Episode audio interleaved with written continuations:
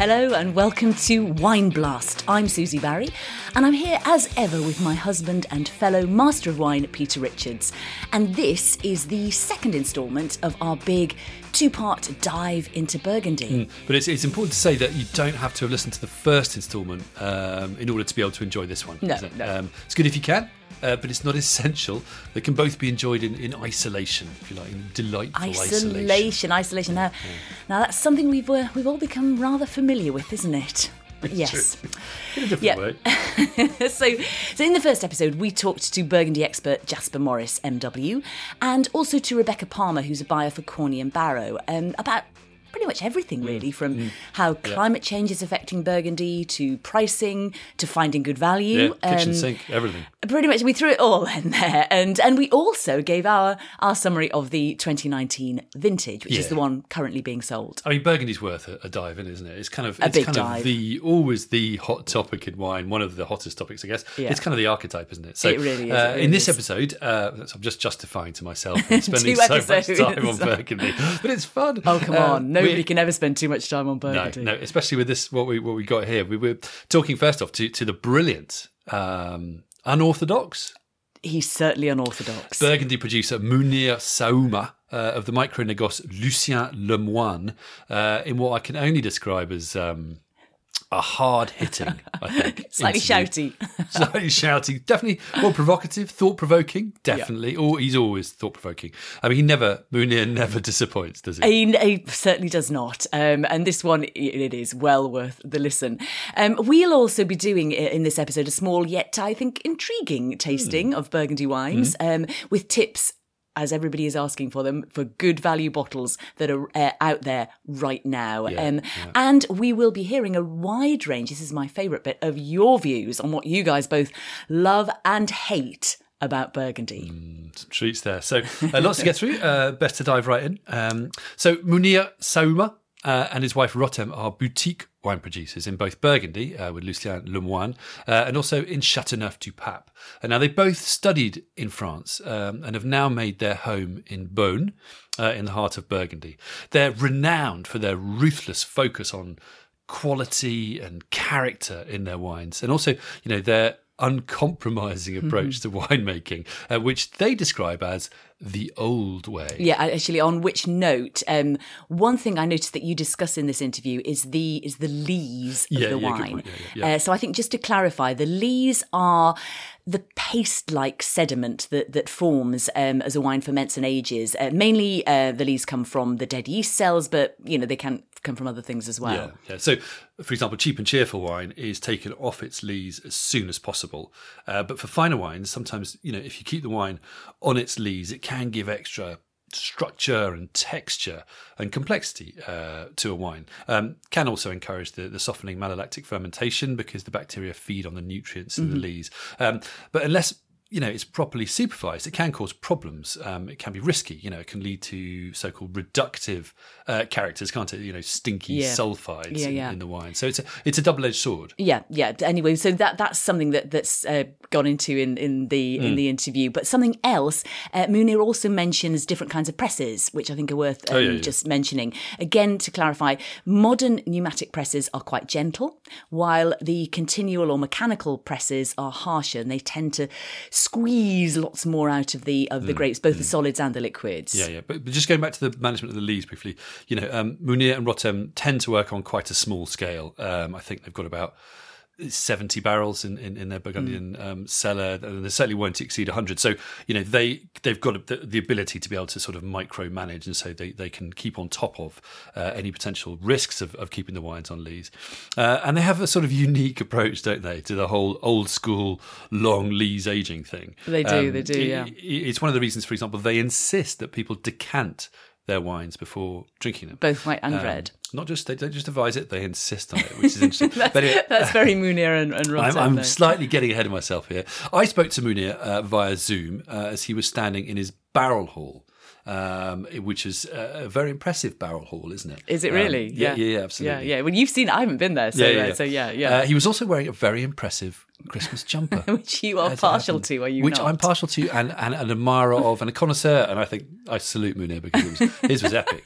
Um, but he's just he's not a big fan of Zoom. Funnily enough, uh, and there is a weird sort of electronic sort of jingly music. It sort of sounds like somebody's got a little girl's musical box going on in the background. It, it just happened. It? I wondered if it was his jumper. To be honest, I would have had more respect if it was coming out of his jumper. it could have been. anyway, it goes off at various stages in our chat. Please don't be put off. Uh, certainly, you know, listening to Mounir itself is is is, is captivating enough. Uh, he's no shrinking violet, uh, and I started by asking him to introduce himself. I, I'm Mounir. I produce wines in Burgundy uh, in my little winery called uh, Lucien Lemoine and in Châteauneuf-du-Pape with uh, with my wife in both sites. We and we, we started Lucien Lemoine in 1999 and we started the Rotem and Mounir Saouma, the domain in Châteauneuf-du-Pape in 2009, 10 years after. How's, how, how's it been since two, 99 is a while ago now.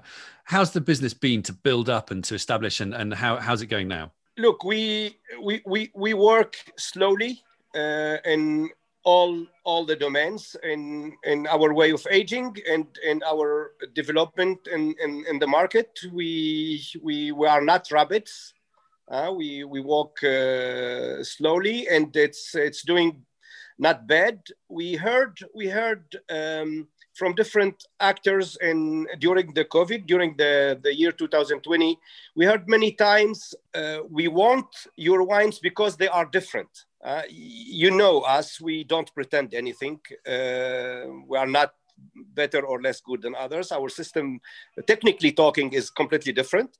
And um, it is it makes different wine, different category of wine. So, so talk, talk to me about that. Why why are you different? Uh, first of all, we didn't create anything. People people think that uh, ah the guy must be uh, or, or his wife or and they no, we didn't create anything. We copied what people did um, more than hundred years ago, uh, aging on the totality of the lees. Uh, a lot of lees. Uh, if you want numbers, I mean, uh, normally, normally in a, in a barrel in, of wine in Burgundy or in Châteauneuf-du-Pape, you may find one, two liters one, two liters of lees. In our barrels, there are seven, eight, ten liters of very heavy lees. Normally, a wine is racked. Uh, we pump the wine during the process, during the aging, once or twice a year to take the clear wine, kind of clear, and throughout the sediments. We don't do this. Uh, normally, average around us, uh, wines are bottled like people are bottling 2019 now we just finished bottling the 2018. So we age with a lot of lees, um, twice or three times more lees than everybody.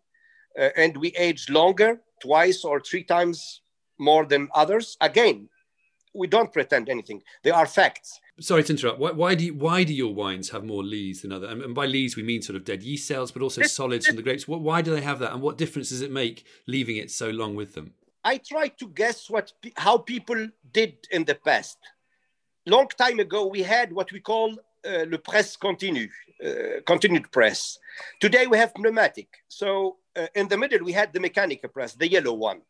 So in the history, I guess there were much more extraction, much more uh, sediments, and the people didn't have a pump, didn't have tube, didn't have tanks, and didn't have time. Luxury.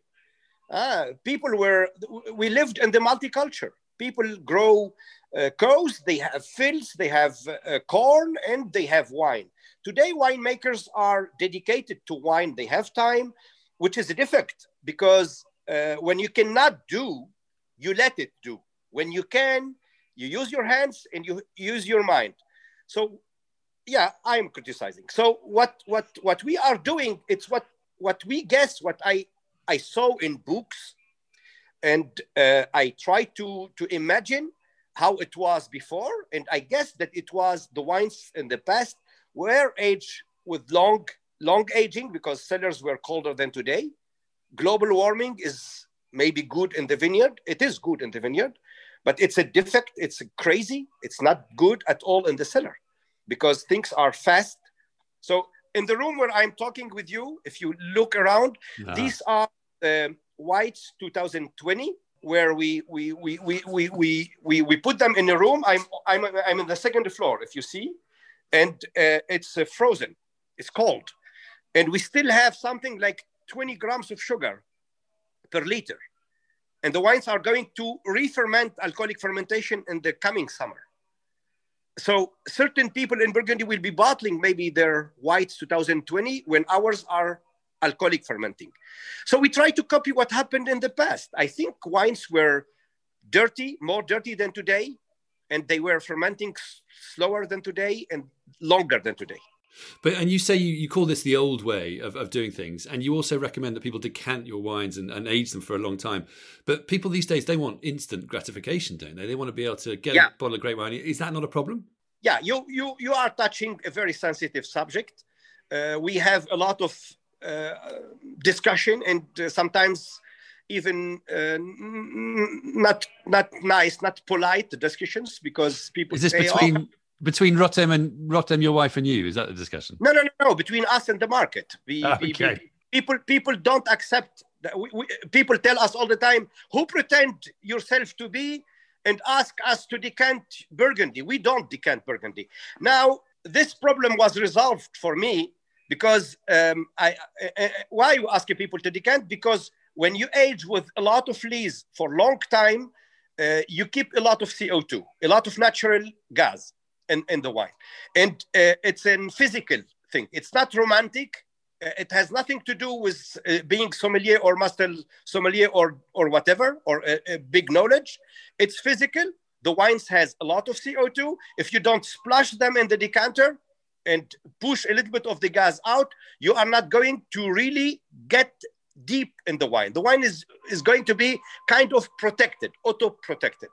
So uh, people say today, no, no, no, we don't decant Burgundy. We were lucky enough uh, to appreciate three years ago uh, a bottle of Gaudichaud uh, from Romanée-Conti 1929. And guess what was written on the bottle? Decant before you serve. So um, I don't know for sure that uh, people were people used to drink the wine later than today in the past. Mm. Uh, we, we, we drink fast, we drink it quick, we drink young now. Okay, the wines who are made around are with less much, they have almost one third of the CO2 that we have. So yeah, you don't need to decant them. But ours, if you don't decant them, you don't get them. Okay, and I, I, I do remember drinking some wonderful wines of yours that would have been decanted. There was a uh, one of my favourite wines from yours was the 2007 Le Montrachet in Jeroboam, which we enjoyed with you uh, yeah. at the Hospice de Beaune a while back. Uh, obviously, just an immense wine, uh, such texture, such depth. Thank you. Um, Thank you. Just going to pick you up on that comment about climate change. You said it was good in the vineyards. Yeah, look, um, in, in, in Burgundy, when I arrived first here, long time ago in 89, um, the, the, I was talking with the growers, with monks, and uh, they, I heard twice uh, the, the word window. Uh, when you talk with them, when you pick, they used to say in Burgundy, uh, it's raining. It's an area where we have rain. Maybe you know that September is the driest month in Burgundy but October is a lot of rain. And uh, until 80, until 1980, we used, we, we, between 1680, we picked 15 times in October. So we were picking in a rainy month and we were waiting for what we call a window, let's call it like two, three days of no rain to pick. And it happened sometimes that we picked Vosne Romanée and the Puligny Montrachet the same day. And that's why we used to have in the past something that doesn't exist anymore today. We used to talk about a white vintage and a red vintage. It's not true anymore. It was right in the past because when this window arrived, if you picked that day Chardonnay and Pinot Noir, maybe the Chardonnay was ripe and not the Pinot or the opposite. Now with the global warming, we have the, the luxury of choosing the date of the harvest. Last year, and the same cru in Meursault, one person picked and his neighbor picked one month after him, 29 days after. So we can choose the date of the harvest. We can choose the, the ripeness. And we are exaggerating here badly. It's not a good thing. Because if you look well in the past, we used to pick at 10.5, 11% of alcohol, and to chaptalize to arrive to 12.5, 13. Certain people in the last 20 years pushed the maturity in Burgundy to 13.514. So you are picking 13.514 with the acidity of 13.514, while in the past we had 13% of alcohol with the acidity of 10.5 or 11. So global warming is good, but human is weak. Human is bad. But it's not good in the cellars because cellars are warmer than today, than, than in the past. Mm, mm. And fermentations are very fast, and malolactic is fast, and uh, the maturity is fast. So that's why we, in our cellars, we try to, ha- to find cold cellars. We play with temperature, we play with the lees, we try to delay everything, and we age between 24 and 26 months. So moving on from that, the, the 2019 vintage, which everyone is is, is selling now, uh, Burgundy season, um, I, I, presume asking you about that is too premature, is it? Uh, we didn't, we didn't, uh, we don't know 2019 because we are going to, to have our first serious tasting in two weeks because ours are still full of gas.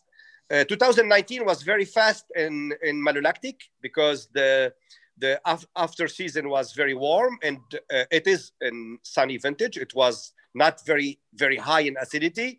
So certain malolactic went uh, went too fast. We blocked them in in Lemoine and in Châteauneuf-du-Pape and we were lucky to have certain activity in the, in the summer 220 our 2019s few months ago they were moving. They were producing co2 and continue to protect themselves. So it's it's a vintage where um, I like this kind of vintages because the maturity is achieved. Uh, all the raw material is perfect, but they are very dangerous vintages because for a lot of people, uh, sunny means strong. And 2019 is not strong. Uh, uh, the skins were not super fat it's a very sensitive, I would say even fragile vintage. Like I, I used this word when I was talking about 2015 and when I used to talk about 2009. And I, I think we must pay attention to this fragility in 2019 because too much racking, too much fining, too much filtering will, will kill something in the wines. It's a, it's a jewel, it's a ripe pitch. You need to handle with a lot of sensitivity, a lot of attention. And just finally, um, talking about the search for value, you, you you buy from around Burgundy. You've got a great vision. The pricing of some top Burgundy these days is very difficult for normal wine lovers to afford. Where's best to look for for the best value uh, in Burgundy right now? Look, it's a catastrophe. Uh, we, we, don't have another word. It's a disaster. I mean, uh, uh, when we when we see the prices we are practicing today, I was shocked. Two years ago, I was in a wine shop and I saw the, the, the price of 2009 on the wine shop uh, less expensive than the ex cellar of the 2016. Uh, Burgundy is in a very bad period. It's a combination of demand, low yield. So we don't have enough wine and the demand is very strong. The, the, we, we see it in our portfolio. We do a Bourgogne, which is a blend of Premier Cru and Village, uh, I can produce three times what we, we produce today because people go to this to these things. You, you can go to villages like even Pommard, Nuits Saint Georges uh, are still in, in a good place.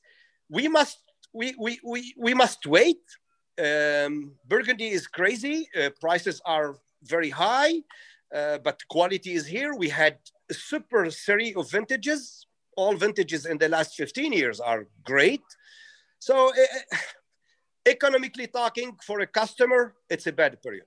And who's to blame? I mean, is it you growers setting the prices too high? Is it the market, the secondary market driving? it's it's in human. Uh, it's the l'offre et la demande.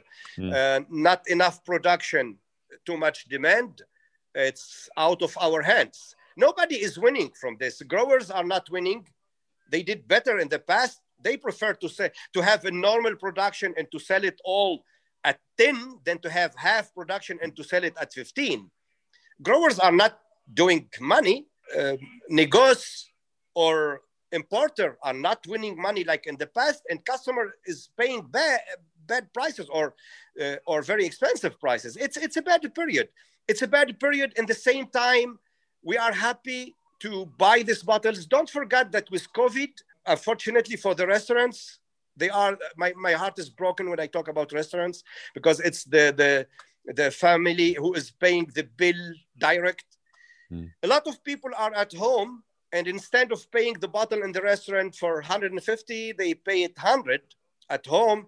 So at, at a certain place, you can say to yourself, okay, I will buy a Premier Cru instead of buying a Village in the restaurant.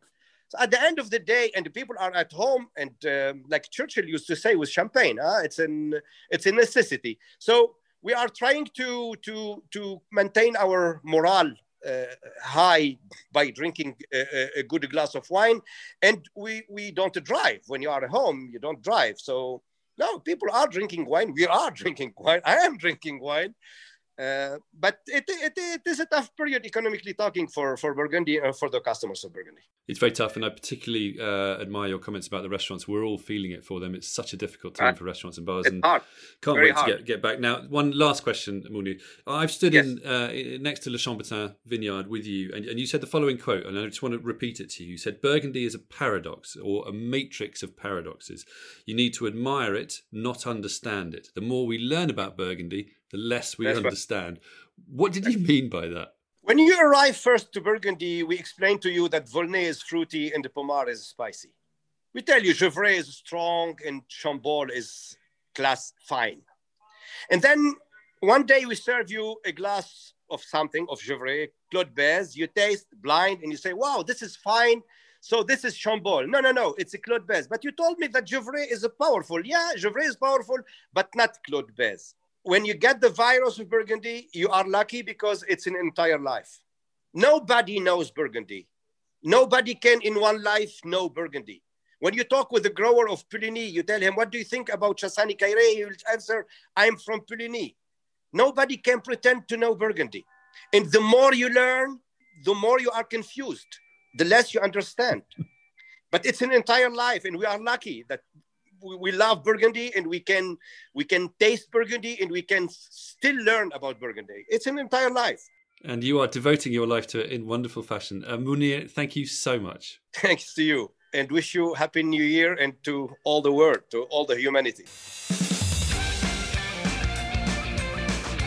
So, very interesting take on climate mm. change there. He always has interesting takes. He does on, indeed. I mean, good for general. the vineyard, he said, bad in the cellar. Yeah, mm. good for the vineyard. You know, I, I, I can see his broader point. Uh, especially uh, as regards the cellar, which people don't often talk about in terms yeah. of climate change. There is an aspect there uh, of coolness of cellars uh, and how you age the wines. But I'm not so sure I agree about the vineyard. You know, we didn't. I didn't want to press him too much. Uh, didn't have uh, really loads of time. We didn't go for to, for example, the extreme weather events that are also a feature of climate change, which yeah. are really affecting Burgundy, like spring frost or hail drought, or drought. Yeah, exactly. Um, and also the fact this isn't something you can just dial up. You know, if these trends continue, then they won't be harvesting in September, which he's saying is good, but August, yeah, and then July, and then the whole sort of house of cards tumbles down. You know? Yeah, I mean, and I think also let's face it, given it's such an important issue, perhaps it is actually a good idea if you can to listen to the Jasper Morris interview on mm, climate. Yeah. Well, talk when he talks about climate change in the last episode, as well as hearing Mounir's views to, to sort of get a better, I think, overview of the of the situation. To be honest, I think this is probably another podcast to do on a different different day, different series of podcasts, isn't it? But, but, you know, listening to both, I think, is a, is a good mm, balance. Yes. um, and then actually following on from that theme, I found the fact that that Mounir said there's no more white and red vintages mm, nowadays because yeah. the picking window is so much bigger. That that's really fascinating. Yeah, um, and I, I, do think that is fair enough in many ways. I mean, if you consider mm. that in the 2018 vintage, growers picked over about, I think it was a six week period. I mean, it is true with warmer and drier vintage that in, in vintages that in, in general, mm. you can be much more choosy about when you pick and you can pick to then suit the style of wine that you want to make. Mm. So, so big, more, many more styles of wine being made. Yes, or yeah, a yeah, bigger yeah. range. And not, not it's not you can't styles. just be simplistic and say this is a white wine vintage and that one's a red wine vintage. No. Yeah, yeah, which is interesting. Um, yeah, and I know that you were surprised also talking about vintages when he talked about the fragility. I think was the word he used, wasn't it, of the 2019 vintage. Uh, when that doesn't seem to necessarily be the consensus of, of the style. Not necessarily, no, no, not not really. Mm. Um, yeah, a bit more yeah, concentration, I mean, sort of you know, I think it- concentrated yeah, berries. and yeah. I mean, but it depends who you are and where your grapes are and how you grew them and when you picked them and all that. You But know, I, I think, of- to, thinking about it, I think he's making a slightly different point. I, I, I remember visiting in 2016 um, when I first met him, when I went over for the Hospice, Yeah. tasting the 2015s from Barrel uh, with, with Mounir and Rotem. Discussing the 2009s, and both of those are sort of similar. They were both warm vintages, quite sort of ripe and bold. And people were saying, "Oh, these these are sort of blockbuster, you know, bigger, riper Mm. styles." You know they made a real point. They they they've always obviously focused on elegance in their wines, but they, they made the point they're very wary of people who go for that big blockbuster style. Yeah. And, and they think that sometimes the wines can easily be made into those styles, but it's not necessarily the style that actually reflects the vintage itself. And I think that's why they use the word fragile, because I think what they're saying is the wines can easily be ruined when they're overdone. Yes, so, so- when you get a vintage with the capacity to do that, Yeah. you can do it, but it doesn't always make for the best wines. I think that's their point. I, I think I think maybe the word you know maybe we're, we're slightly misinterpreting the word fragile if you like. Um, Yeah, I think so. So It's- it's probably probably what he's talking about is is actually I'm poten- I mean I'm putting words in his mouth, but potentially a slightly tricky vintage in that sense. You've got to be very careful with it, um, not Hmm. to get the balance. Yeah. Wrong. be- so it's a very Exactly. fragile balance, if you Exactly. like. It's one that's got to be got just right. And I think that's why Yeah. he calls it a jewel, Yeah. which is a lovely word. For it, isn't it? Yeah. Now, just just moving on. Another interesting thing he he talked about, which I think this is a bit tricky to get your head around. So hmm. we've got to we've got to sort of. I'm going to try and make it as simple as possible. But but the way he talked about where Burgundy wines in the past had maybe 13 percent alcohol, but with the acidity of a wine hmm. with 10.5 to 11% alcohol. yeah. So what he's doing there is he's talking about chaptalization, hmm. where before the weather got warmer, producers added sugar to the fermentation to give the final wine more alcohol and not to make it sweet, but just Yeah, that's a really boost important the point. alcohol. So people put the sugar in Yeah. so that it was fermented, Fermented. not that it stayed in as sugar. It was fermented into and came alcohol. out as alcohol. Yeah. So so you picked your grapes with 10.5 to 11% potential alcohol, but then they actually reached 13%.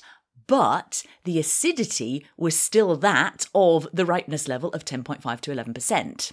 That's the key thing, isn't it? That's it. That's the key so thing. that was in the past. Nowadays, though, the alcohol is naturally 13 or 14 or, or more. Uh, and so the acidity level is naturally lower because generally, as the sugar levels rise and therefore potential alcohol rises, acidity drops. Hmm. And I think that is the is changing the style of Burgundy wines or a lot of Burgundy wines. Yes, it slightly depends on the producer, doesn't it? But I- that's a Is that- is really that good too point. No, complicated? I think the key thing to hang on in all of that is is the acidity levels. So Yeah. before Burgundy was picked when grapes were less ripe, Yeah. so the acidity level was naturally Yeah, higher, and you couldn't do much about that. Yeah. Nowadays, you can, if you want to, pick later when the acidity level, because the grapes are riper, is naturally lower. Yeah. and that's a key. That's what he's getting at. I think is is A we talk about we focus on alcohol rising, but actually, you know, the corollary of that is that acidity is is, is really falling as well. Yeah. and that's really important because I don't know if I certainly if you and me, acidity is one of the key things in wine. We don't Oh, talk we talk about alcohol a lot. We don't talk Yeah, about yeah. acidity enough because that's what enables wines to age. Also, from our perspective. When we're trying these wines with food, it's always the key thing about a wine going with food is the acidity. If the acidity is really low, it often just doesn't work. The acidity is higher, much better chance of working with food. Absolutely. And and you really want that, particularly somewhere like Burgundy. You know, you've Yeah. got Chardonnay, you know, you want Chardonnay to have great acidity. Um and, and Pinot Noir Oh, as well, that Pinot freshness, Noir as well, that exactly. lovely freshness of You know, acidity. you can, the way you have a complex wine is you have a, a, a, a sort of substrate, uh, a, a, a basis, a foundation on which the structure sits, and that has to be really good acidity. So there we go. Uh, I also loved his bit before before we end on this about how he says the catastrophe of pricing. I Uh, know, it's a great phrase, isn't it? But you know, um, Yeah. that's a whole other podcast in itself. Again, Uh, yeah. market forces. Really interesting to hear what he said. Um, but I'm also, I have to say, to finish off, I'm really with him on the necessity of a good glass of wine. particularly these days. Yeah, yeah. On which note, do you see what I've done there? You did beautiful dovetailing there. it's beautiful. time to get tasting. Time to get tasting. Time We've got a tasting, tasting. here, so, haven't we? Um, we So did a got some wines. small tasting, didn't we? Uh, we didn't. We didn't go and go mad and taste loads and loads and loads. But we've we've got a, a real, I would say, a real selection across styles and across prices. I mean, Mm. Right, massively so come on across then, prices. kick us off. So I'm going to kick us off with a total value value wine that we tasted, which was, um, and we've got it here, the the 2016 Bourgogne Chardonnay from Spar There we go. um, which is nine pounds fifty. And I thought this for nine pounds fifty. I mean, I know that's not cheap, cheap, but it's a Bourgogne Chardonnay that actually properly tastes a bit yeasty and mealy, and uh, it's got the red apple fruit. Uh, it's got a stony character. It, it's a bit like a sort of a petit chablis, isn't it? Really, Yeah, I mean, the, a nice petit so with chablis. Bourgogne, it can be sourced from anywhere in the Burgundy region. Often uh, with Bourgogne Blanc, you know, because you're looking for value, that can be either in Chablis or it can be in the Mâconnais. In the Or Macron Côte region. Chalonnaise. Um, this tastes like a Chablis, and I think it's made by the by the Union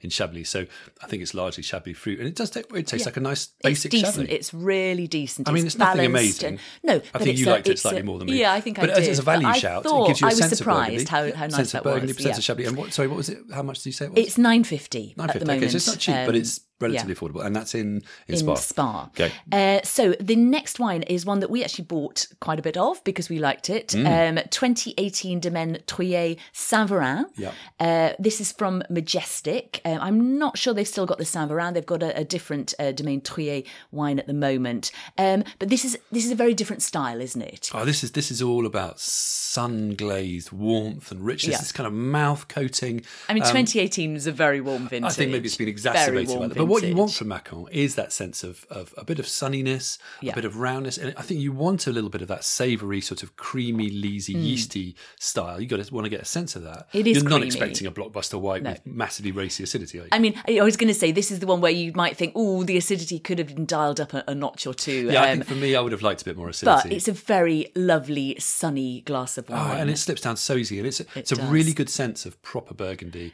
and accessible. I can't remember. I can't did- remember exactly what we paid for it, but I think it was about fifteen pounds. About 15, yeah, wasn't it, yeah, something like some that, which I fourteen think- ninety, twelve ninety nine, fourteen ninety nine, And I think like Majestic that. got their pre say at the moment, is it? I can't remember, but it's, it it's about 20, 22 quid. Yeah. Anyway, I think, you know, it's a really good shout. Uh, that is a good producer. And Saint a nice name in, in the, in the Mâconnais. We have to move on because the next one is Oh, just too no. thrilling. Yes. It's too, too unbelievably exciting. This, Oh. this was a wine that just floored us, wasn't it? Go on, you explain because you, you brought this home with you. I and, did. so uh, this is the Hospices de Beaune 2013 Saint-Romain Cuvée Joseph Menault.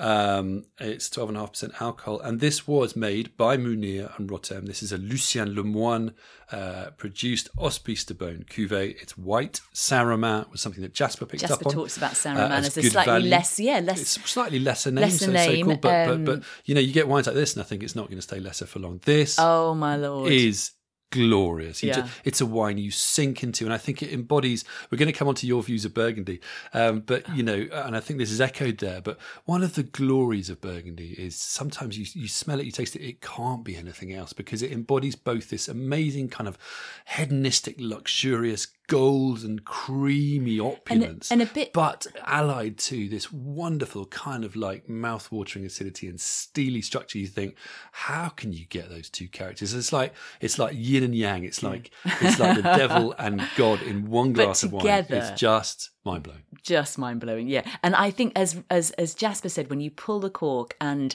it it the wine is is it could not be any better you know it's the Mm. Yes. best wine this wine could possibly be i cannot imagine this wine ever being any better anyway we're saying all of this i don't think you can actually get hold of it so I, apologies No, I think, I think, well, I think it's sold out now. Um, It's sold out. but it's, it was Um, 2013. but But, it's just to say, but, you know- the, the what's it? They've got the 2017. I think M&S have the- or I they think certainly we think they did because we tasted it before Christmas. Um, but it might it, it might be in some fine wine sections. We're not sure. It's certainly never going to be a big distribution. But would you say the key here is, you know, given it's an de Beaune wine, lots of people make Hospices de Beaune wines, and probably lots of people make Saint Romain. We like the fact that it, you know, looking at the producer is probably quite key. So I- Lucien I Lemoine was it's the really man who made, you know, Yeah, the you producer these, who made the this, hospice labels are very striking. You see them everywhere, but of course, what happens with the hospice is the barrel gets sold and then it's made by different people. So uh, actually, that has a big influence on the style Hmm. of the wine. And I think this Saint-Romain might have been made by lesser people into a wine that wasn't nearly as impressive because we said Saint-Romain is not the one of the most vaunted names, but this was proper, It was glorious, glorious. It glorious. d'Or Chardonnay. You know, So- that stood, would stand up to many grander names. Oh, absolutely. And, So and what do we think so- it would have cost? Ah, About 50 quid? 40, 50 quid. Well, the one that they've got at the moment is 50 pounds. Yeah, yeah. So I mean, when this uh, is not Lucien Lemoine, value Burgundy, this is well, No, we- we it is value actually because for me it's worth every penny. Yeah, and, and, and, and we're going to try and buy some more if we can, and that's a good that that's all the recommendation you need. I mean, it's it's proper stuff, and and you know it's oh, it's just oh, words sometimes fail Fail you you, when you yeah. taste stuff that's this good. And and this really was one of those very very special bottles. So So moving on to reds, Uh, yeah, uh, moving we on to had a couple of reds, Yeah. totally, totally uh, different styles of So- red.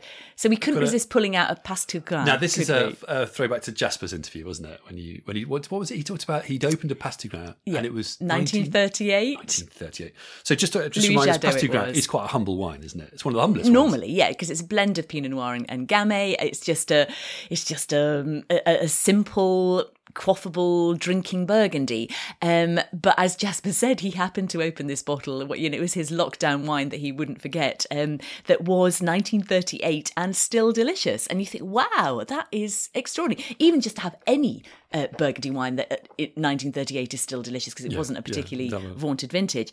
Um, anyway, so uh, we thought we'd open this one. It, I mean, it, it's it's one we had, and it's perfectly nice, isn't it? Yeah, it's really nice. I mean, it's quite it's quite full on. It's quite dense, quite sort of um, tannic. There's a lot of concentration there, um, which you might not expect from a pasty Passetoutgrain, but this is a pretty good one. Yeah. This is the 2018 Georges Lignier et Fils um, Bourgogne Passetoutgrain. It's um, obviously a blend of, of uh, Gamay and Pinot Noir. It's about £16.50 at the grocery um, and other independents. Now, I recommended this in my lighter wines for summer drinking piece for Decanter uh, Yeah. last year, and I think it's you know this is actually a wine you should probably stick away for another six months a year, and it will be it will be really good if you can keep it.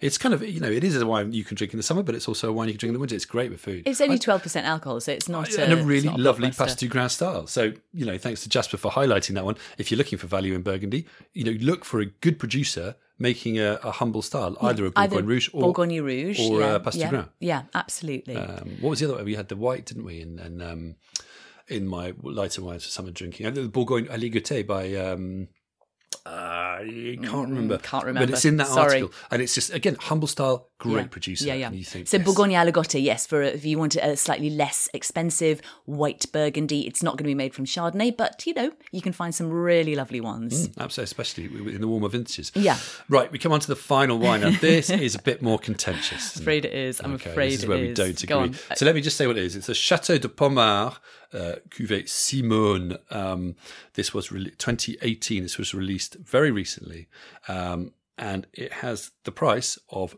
360 pounds. Now. We didn't agree. I like this wine. Okay, we tasted this wine um, together, and I loved it. Um, and we off, but we sometimes have these reactions, and Yeah. obviously we taste separately, and then we come together and talk. I think to be fair, we've got very different styles here in terms of uh, well, you know, Well, we'll discuss it. But Yeah. for me, I thought Okay. this was um, really polished. I found it interesting. I found it. What with Pommard, you expect quite a muscular, quite a forceful, dense style with a bit of tannin, um, hopefully some earthy, interesting, savoury notes in there. Hmm. I thought for me, I did get fragrance on the nose. I thought there was some floral sort of hints, definitely some sort of creaminess as well, but some lovely fruits. Um, and then on the palate, more importantly, I found the tannins very, were very dense, but very, very fine. Um, it was quite a polished style for Pommard, absolutely, but I thought it was very, very impressive. And impressive is a word I use uh, appropriately here. So it's trying hard to be impressive, but I also did find it impressive. But you weren't so wowed by it, were you? No. no. I mean, um, it is a well made wine without a, a doubt. It's a well made wine. It's a village Pommard. It's not a Premier Cru or a Grand Cru, but that, you know, that doesn't matter if it's, it's, no if it's a great. Well, no, I'm just saying generally, though, You're it's, making- it's yeah, I'm making yeah. the point that um, it's a very expensive wine and it's it's not Premier or, or Grand Cru. Um, that isn't the point, though, because, you know, a great wine is a great wine. Yeah. Um, I, I just immediately, when I smelt it, I didn't didn't smell the lift and the ethereal fragrance that I want from a great red burgundy. Um, I found it just very slightly too jammy fruited on the nose. Um, in my mouth, it was. I did find it quite tannic. I know Pommard, you know, is a chunkier style, but I found it dense and um, and certainly, you know, quite tannic. Um, just not thrilling in the way that I had so hoped it Slightly would be. work. Yeah, well, just just not as exciting as I wanted it to Mm. be. Not the thrill that I get from when I open a bottle of red Burgundy and it blows me away. Um, and How I would you define that of, thrill then? What, what are you What are you looking for? I'm looking for really, really filigree, sort of interlaced flavors and layers and and things that dance around in your in your mouth. So there's a that, you know, lightness there, There's I a lightness, yeah. but not a not a not a um not a light wateriness, if Yes, you like, you know, a lightness that just takes you to all sorts of. It, it pings around your mouth, your head, your your body, and it just takes you to all sorts of different places. And it finishes with just a feeling that you cannot not drink another sip of it. No, you didn't get that from this. I didn't get that from this. I thought it was a perfectly nice I have, to, I wine. have said it bottle empty pretty quickly. Maybe that was just I've me. got a feeling that one person in this house may have work, woken up feeling slightly worse than the other. Um, okay, uh, yeah. So, Yeah, yeah, and, and when I found out what it costs, I mean, I don't think I. I I mean, you did say it's a very expensive wine. Hmm. Um, I find that slightly insane. yeah, yeah, Yeah, I know what you mean. to be honest. And I know, but and I think your point is relatively, you know, the fact that it's not a Premier Cru is not the most important thing in the world. You know, some some vineyards are, should be Premier Cru or Grand Cru, and they're not, and vice versa. Um, but this isn't, a, you know, Premier Cru. It's, it's, yes, it's a Clos Marey-Monge. Yes, it's a very small, uh, very best part of that vineyard with lots of Lots of clay in the soil. Um, but Yeah. that's in itself. I, I, I do take your point. I think it'd be interesting to try this one um, in a, in a few years, sort of revisit it. Perhaps agree, it- you know, for three hundred and sixty will- quid, yeah. it's certainly not going to be a wine that we would afford to buy anyway. No, no. But but it's I think there will be And other things you know, out there. there, are which you can plenty of other which people maybe- who, uh, we- you know, but I was it. impressed. I thought it was really good. And just so you know, we did actually interview Michael Baum, who's the uh, proprietor at Chateau de Pommard, in uh, our last series of the podcast. We did Uh, indeed, series yeah, one, yeah. episode thirteen. Yeah. Um, and interestingly, just if you if you look at that, it's uh, called Vivant? uh, no, sorry, I'm just thinking the title of the episode. Uh, Oh, um, sorry, sorry. uh, Breaking Burgundy or something like that. Um, and it, there are some show on the show notes. There's some great value tips for white Burgundy as well, which we did back in that episode. So so worth having a look at. Um, but uh, yeah, okay, interesting. So we didn't agree on that one. Um, if anyone else uh, has any views on that, please do get in touch. Let us know. but we're just going to Tell on us because who's wrong. we had a question uh, after the last episode uh, via Instagram, which said, you know, maybe you'll give us some pointers to Burgundies the average person can actually afford. So we haven't just done that with the last wine, but we have done it with some others in that uh, little section there. But we also wanted to find out some others in, in UK retail right now, and we sort of identified a few, Absolutely, we did, we did indeed. So, um, and we just got, you know, it's literally th- three wines here. But M&S have brought out their classics range rel- not so long ago, and actually they've got a Bourgogne Blanc 2019, they've got a Bourgogne Pinot Noir 2018. Both of which are really, Really good. lovely wines. Really good and great the uh, the the Blanc is nine pounds. The uh, Bourgogne Pinot Noir Red is twelve pounds. Yeah, so I really think good. really good, great sort of intro- entry level wines. And just interestingly, that Bourgogne Pinot Noir has a little bit of Gamay in it, 15% of Gamay. There we go. Woohoo. So it's almost a pasta. And but, but, but, but it, it doesn't actually, I didn't notice that. It tastes like a sappy, lovely Yeah. Bourgogne. Yeah, yeah. Um, Yeah. And we've also got a wine from Aldi, um, which is the specially selected Macon Village, again 2019. That's 7.49. Yep. So, um, so again, great value. I think what you will tend to find is in supermarkets, in in high street retailers, they will almost always have a Macon. You know that that's the a- name you're most likely Macon's to a see. good, is a good way. Macon or good Chablis is a good way to come good way to start. Burgundy. Yeah. So Bourgogne Blanc or Macon or Chablis, basic Chablis, all great ideas, great shouts For- for- if you want to start at an entry level And, and similarly Burgundy. for the reds, you know, a Passe Gras or Yeah. a Bourgogne Pinot Noir Rouge, Or Bourgogne Côte d'Or, is, that, is know, uh, exactly. now- Um, uh, uh, just uh, talking about Chablis, there were there were a couple of Chablis at Aldi as well. The, the, the Jean Bouchard Petit Chablis 2019 Yeah. and the specially selected Chablis Premier Cru at 2018. Uh, those are a bit more expensive, 9.99 and 13.99 respectively, but they were really really good as well. So if you want some other shouts from uh, from Aldi, those are there. And they did actually have a really posh Gevrey Chambertin 2019 uh, at uh, 24.99 at Aldi. If you want to splash out, that was actually pretty decent too. De- definitely, definitely, yeah, yeah, yeah. So there's just a few. I mean, there are lots out there, and we just picked up one or two there. Uh, so Exactly. you know, So look just- out for Macon, look out for Bourgogne Blanc, Bourgogne Rouge, Yep. and uh, and see what you think. Yeah, any but as you say, any good wine merchant in the UK or around the world, frankly, would be. And Burgundy's one of those areas. No one would mind you going and say, "Look, you know, I want an affordable Burgundy, something that tastes like Burgundy, but I can afford. Where would I? Where can I start? Yeah. Hopefully, they'll be able to point you in the right direction. I think this is this is where it's worth going to a, an independent retailer if you can, rather than a supermarket, because you'll be able to get that help, and they Yeah. and they will have wines that are affordable. They will, they will, they will. So we're going to move on now, and we're going to go to to, to your favourite section, uh, clearly, as you said at the top, which is uh, your the, the views of you guys out there.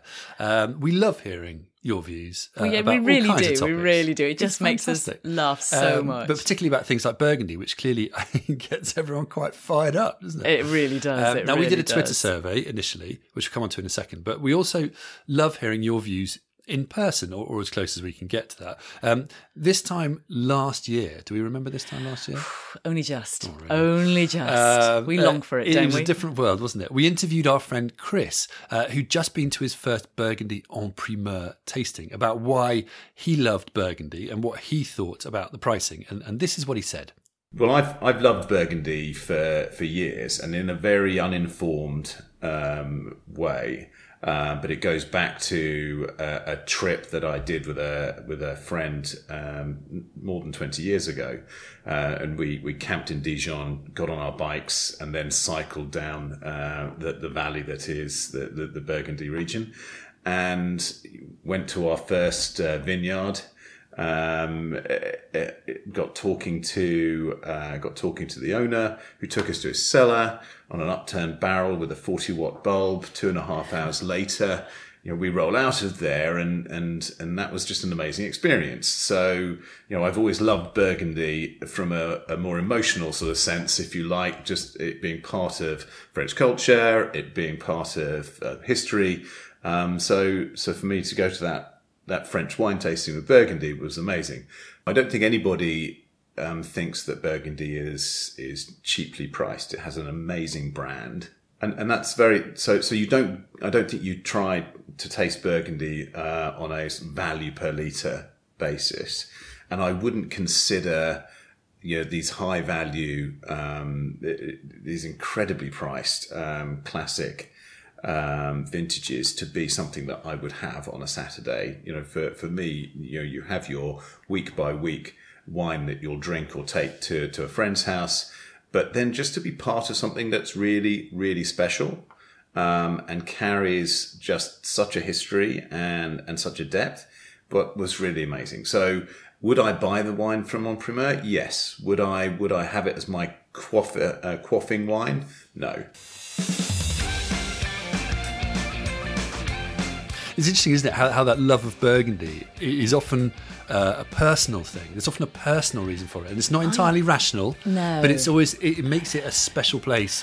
You know, that, that's worth exploring. I think it's to do with Burgundy as a place, as you say, yeah, because it is yes. the one of the most beautiful wine regions in the sense of being so laid back, so gentle and beautiful and lovely to visit. Um, it's not dramatic or glamorous. It's just really lovely and countrified. You're so right. And You're so right. It's, it's, a sense of the place, um, the, the, place itself. You know, that's partly what you know. The UNESCO World Heritage Site was was made that last year, year before, wasn't it? And you sort of think, yeah, because it's a the place itself. Just yeah. as much as the wine and the food and stuff, yeah. it's the place. So if you can it's visit magical. at any point in the future, get on your not bike. just yet, get on your bike, like get on your bike and go for it. Um, sure so what did what what happened with our, our Twitter survey? Yeah, then? so, so Twitter survey. Come on then, uh, we're going to dump right in. So uh, Twitter survey. I asked the question: Why do you? Well, a why do you like Burgundy?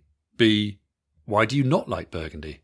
Some simple questions there. and we had some wonderful answers. So uh, Toby Dillaway came through and said, Why do you like Burgundy? He said, The sheer capriciousness of the wines. Why do you not like Burgundy? The sheer capriciousness of the wines.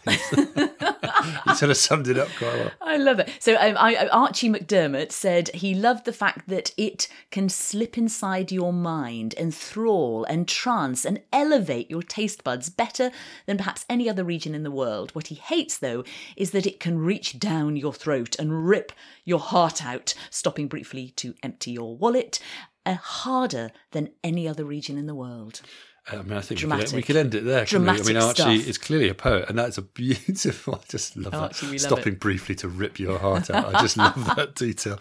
Um, Shane McHugh said, "It's a thing you shouldn't love, but do. Uh, you know it's expensive. You know sometimes it'll break your heart, and then you pull the cork, you taste it, and it pulls you in, and you fall in love with it all over again." That's essentially just a love letter to Burgundy, isn't it? But yes, but it is. I mean, it's love, not, there's love, no hate there, really. Love is not rational, you know, and I think this is what people. it's almost Shakespearean, is it not? uh, so, Folkwine said, "I love Burgundy for its Apollonian attributes of reason, culture, harmony, and restraint. I do not love Burgundy for its prices." Hmm, it's a similar theme repeated often, isn't it? it uh, Adam is, Kay just said, uh, uh, "What do you like about Burgundy? Gevrey Chambertin. What do you not like about Burgundy? Paying for Gevrey Chambertin." I love these ones. They're just just concise, short. So David Yoshida MS, Master Sommelier, said that Burgundy reminds me that what is beautiful is not necessarily pretty, hmm. and that is an important distinction. Sous-bois, manure, compost. Mmm. And then he says, I hate that basically I anticipate getting ripped off each time. So we're back on the money. But money comes us, up again and but again, I, I, doesn't that it? was a really interesting point, you know. Um, and people, you say manure to people, and you think, "Whoa, why on Farmyard, earth would you want this wine?" gamey. It's hard to express until you've experienced it in the wine. Yeah. think, yeah, this goes beyond fruit and simple pleasures. This challenges you, and sometimes you're there going, oh. But I think this is what I, I like about, you know, But when I was going back to slightly the, the the, wines. layers they and the Mm. walk that tightrope of, of what plain and pain, plain, plain, something else, pain and pleasure. pain and pleasure, yeah. Um, yeah. Anyway, there we go. Uh, Morten Skite uh, said, when it performs, it's magnificent and, besides Riesling from Mosel, the best wine in the world. When it doesn't, it's so frustrating. He's right. Arby said he likes the abundance of hyphens and then but not knowing when to use them. In fact, I'm not sure which he liked or didn't like there, but he said the abundance of hyphens but not knowing when to use It's, them. it's a lovely. There are a lot of hyphens. on There are a lot of Even as hyphens. masters of wine, I'm sure we so never true. know quite when, when to do use you the hyphen or not. S T or S A I N T? When do you put a hyphen in the end? No, Yeah. it's so, true. uh, so Wine true. Diplomat said the, it's the ultimate expression of terroir and varietal. Uh, complex aromatics with intensity on the palate, but a weightless feel, which is, I think, something you were getting at earlier. Uh, the best Chardonnay and Pinot Noir and Gamay in the world, but the former two are way too expensive, while Gamay is one of the best bargains in the world. And I think that's really important point there. We talk about Burgundy as if it's the Côte d'Or. It's not just, you know, Beaujolais is part of Burgundy. And actually, uh, they're absolutely right. You know, Gamay can be one of the best bargains in the in the world of Oh, wine. yeah, yeah, yeah. So In red fact- Burgundy, fact- don't forget good Beaujolais. I I had another recommendation here um, that I didn't actually mention, but the Society, the Wine Society's exhibition Moulin-à-Vent 2018, that's 1150, and that is a really nice, Mm, shout. really nice. Um, Beaujolais. Uh, so where do we get to? So uh, Bill Torrance said, A, undoubtedly the best wine area in the old world. B, price. And then he says, regrettably, the two are closely related. Unfortunately, he's Uh, Derek probably right. Mossman from Chile said, if this were a game show, I could skip to the next category. I, just don't get that. that. Sorry, well, I'm just being avoid really the question. Too difficult. Move on. Basically, love that. See, sorry. It's not. A, was it's being- not a game show, Derek. So Spiros Blasios uh, said, "I like wine because it is unique. Even Bourgogne. Oh, sorry, I like the wine. So Burgundy. I like the wine because it is unique. Even Bourgogne Aligoté, which we've just talked about, Passe Grain, and Crémant de Bourgogne. I don't like the pricing though. No, again, but nice that you mentioned Aligoté, which we've done, and also Cremant. You know, some really good So sparkling, sparkling- wines uh, made in the champagne style from Yeah. Burgundy, which you know are well worth paying attention to. Uh, Gregor Friedrich Hirsch said, uh, "Because it's got it all: weight, ripeness, fruit, earthiness, minerality, and racy acidity, as well as age-worthiness in the reds. Body that's and- the reds. In the reds, The reds. Body and creaminess with spice, minerality, and acidity in the whites. I dislike the prices and the badly made bottles. And this is something you know, inconsistency in Burgundy is that such does, a major that issue. does. In fact, we didn't really get a lot of people saying inconsistency, but I think People that's are something touching on we yeah, we but it is it is that the frustration, you know. Now, uh, Pauline kept it simple. Pauline Vicard said, "Because it tastes like home." Well, if you're lucky to have Burgundy as your home, then I was uh, going to say, you know, d- d- d- my home doesn't taste like Burgundy. What does what does Hampshire taste like? Well, Hampshire tastes like pretty Hampshire's good got some good fizz. It's got yeah, good yeah, fizz. yeah. Uh, lots of things actually.